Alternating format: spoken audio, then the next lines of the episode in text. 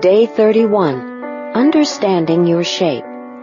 You shaped me first inside, then out. You formed me in my mother's womb. Psalm 139, verse 13. The message. Only you can be you. God designed each of us so there would be no duplication in the world. No one has the exact same mix of factors that make you unique. That means no one else on earth will ever be able to play the role God planned for you. If you don't make your unique contribution to the body of Christ, it won't be made. The Bible says there are different kinds of spiritual gifts, different ways of serving, and different abilities to perform service. Yesterday we looked at the first two of these, your spiritual gifts and your heart. Today we'll look at the rest of your shape for serving God. Applying your abilities. Your abilities are the natural talents you were born with. Some people have a natural ability with words. They came out of the womb talking. Other people have natural athletic abilities, excelling in physical coordination. Still others are good at mathematics or music or mechanics. When God wanted to create the tabernacle and all the utensils for worship, He provided artists and craftsmen who were shaped with the skills and abilities and knowledge in all kinds of crafts to make artistic design and to engage in all kinds of craftsmanship. Today God still bestows these abilities and thousands of others so people can serve Him. All of our abilities come from God.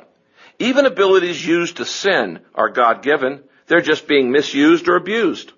The Bible says God has given each of us the ability to do certain things well. Since your natural abilities are from God, they're just as important and spiritual as your spiritual gifts. The only difference is you were given them at birth. One of the most common excuses people give for not serving is, I just don't have any abilities to offer. This is ludicrous. You have dozens, probably hundreds of untapped, unrecognized, or unused abilities that are lying dormant inside of you. Many studies have revealed that the average person possesses from 500 to 700 different skills and abilities, far more than you realize. For instance, your brain can store 100 trillion facts. Your mind can handle 15,000 decisions a second, as in the case when your digestive system is working. Your nose can smell up to 10,000 different odors. Your touch can detect an item one 25,000th of an inch thick, and your tongue can taste one part of quinine in two million parts of water. You are a bundle of incredible abilities, an amazing creation of God. And part of the church's responsibility is to identify and release your abilities for serving God. Every ability can be used for God's glory. Paul said, whatever you do, do it all for the glory of God. The Bible is filled with examples of different abilities that God uses for His glory. Here are just a few of those mentioned in scripture. Artistic ability, architectural ability, administering, baking, boat making, candy making, debating, designing, embalming, embroidering, engraving, farming, fishing, gardening, leading, managing, masonry, making music, making weapons, needlework, painting, planting, philosophizing, machine ability, inventing, carpentry, sailing, selling, being a soldier, tailoring, teaching, writing literature, and writing poetry. These are all mentioned in the Bible. The Bible says there are different abilities to perform service, but the same God gives ability to all for their particular service. God has a place in His church where your specialties can shine and you can make a difference. It's up to you to find that place. God gives some people the ability to make a lot of money. Moses told the Israelites, remember the Lord your God, for it is He who gives you the ability to produce wealth. People with this ability are good at building a business or making deals or sales and reaping a profit. If you have this business ability, you should be using it for God's glory. You say, how? Well, first, realize your ability came from God and give Him the credit. Second, use your business to serve a need of others and to share your faith with unbelievers. Third, return at least a tithe, 10% of the profit, back to God as an act of worship. Finally, Make it your goal to be a kingdom builder rather than just a wealth builder. I'll explain this in day 33. What I'm able to do, God wants me to do. You are the only person on earth who can use your abilities. No one else can play your role because they don't have the unique shape that God has given you. The Bible says that God equips you with all you need for doing His will. To discover God's will for your life, you should seriously examine what you're good at doing and what you're not good at. If God hasn't given you an ability to carry a tune, He isn't going to expect you to be an opera singer. God will never ask you to dedicate your life to a task you have no talent for. On the other hand, the abilities you do have are a strong indication of what God would want you to do with your life. They are the clues to knowing God's will for you. If you're good at designing or recruiting or drawing or organizing, it is a safe assumption that God's plan for your life includes that skill somehow. God doesn't waste abilities. He matches our calling and our capabilities. Your abilities were not just given to make a living. God gave them to you for your ministry. Peter said, God has given each of you some special abilities. Be sure to use them to help each other, passing on to others God's many kinds of blessings. At this writing, nearly 7,000 people are using their abilities in ministry at Saddleback Church, providing every kind of service you could imagine, repairing donated cars to be given to the needy, finding the best deal for church purchases, landscaping, organizing files, designing art, programs and buildings, providing health care, preparing meals, composing songs, teaching music, writing grant proposals, coaching teams, doing research for sermons or translating them, and hundreds of other specialized tasks. New members are told, whatever you're good at, you should be doing for your church. Using your personality. We don't realize how truly unique each of us is. DNA molecules can unite in an infinite number of ways. The number is 10 to the 2.4 trillionth power. That number is the likelihood that you'd ever find somebody just like you. If you were to write out that number with each zero being one inch wide, you'd need a strip of paper 37,000 miles long. To put this in perspective, some scientists have guessed that all of the particles in the entire universe are probably less than 10 with 76 zeros behind it. Far less than the possibilities of your own DNA. Your uniqueness is a scientific fact of life. When God made you, He broke the mold. There never has been and never will be anybody exactly like you. It's obvious that God loves variety. Just look around. He created each of us with a unique combination of personality traits. God made introverts and extroverts. He made people who love routine and those who love variety. He made some people thinkers and others feelers. Some people work best when they're given an individual assignment while others work best with a team. The Bible says God works through different people in different ways, but it is the same God who achieves his purpose through all of them. The Bible gives us plenty of proof that God uses all types of personalities.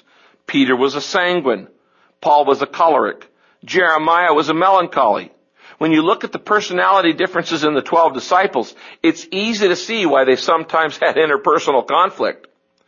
There is no right or wrong temperament for ministry. We need all kinds of personalities to balance the church and give it flavor. The world would be a very boring place if we were all plain vanilla. Fortunately, people come in more than 31 flavors.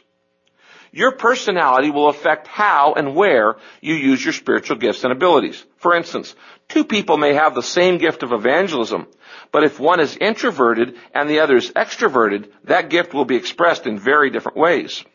Woodworkers know that it's easier to work with the grain than against it.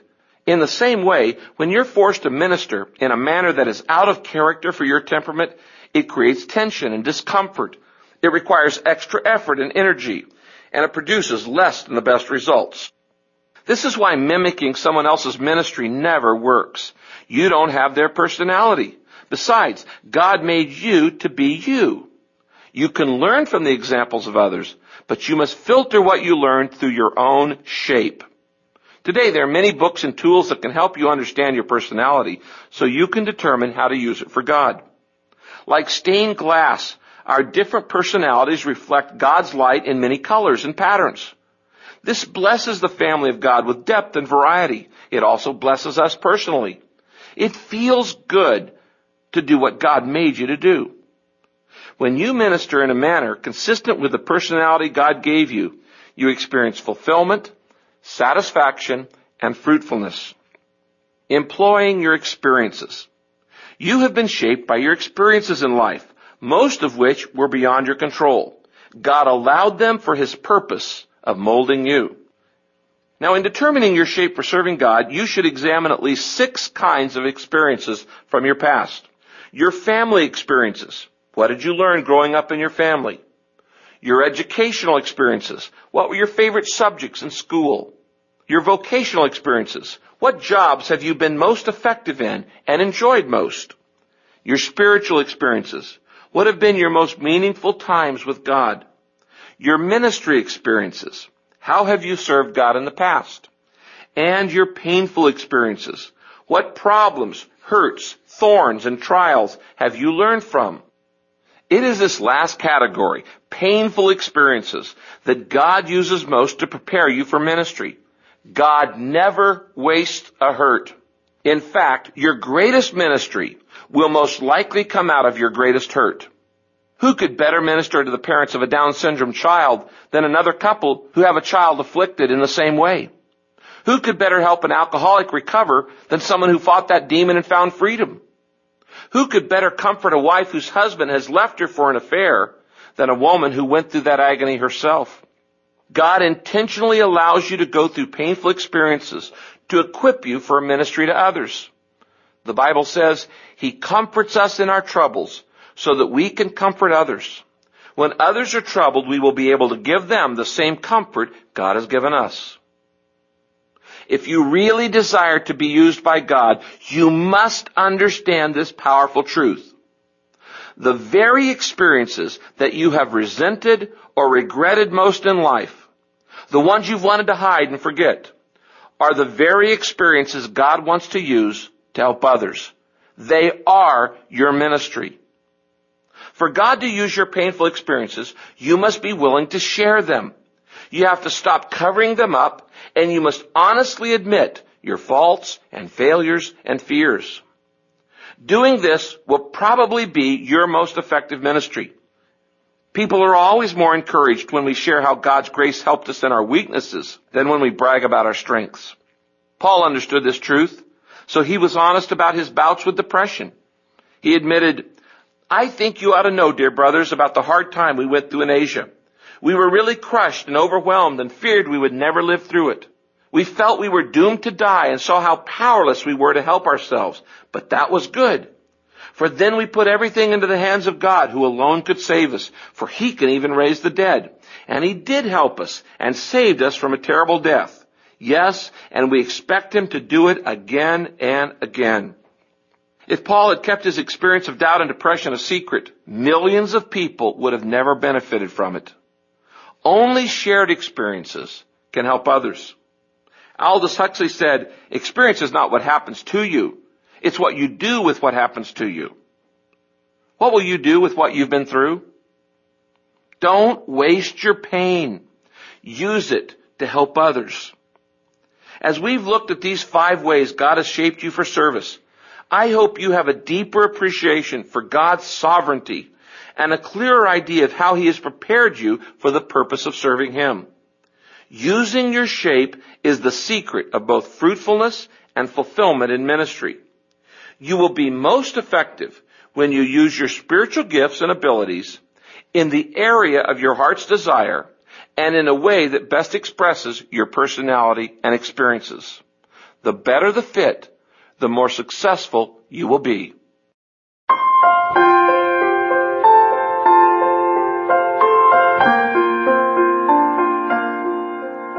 Thinking about my purpose on day 31. A point to ponder. Nobody else can be me. A verse to remember. God has given each of you some special abilities.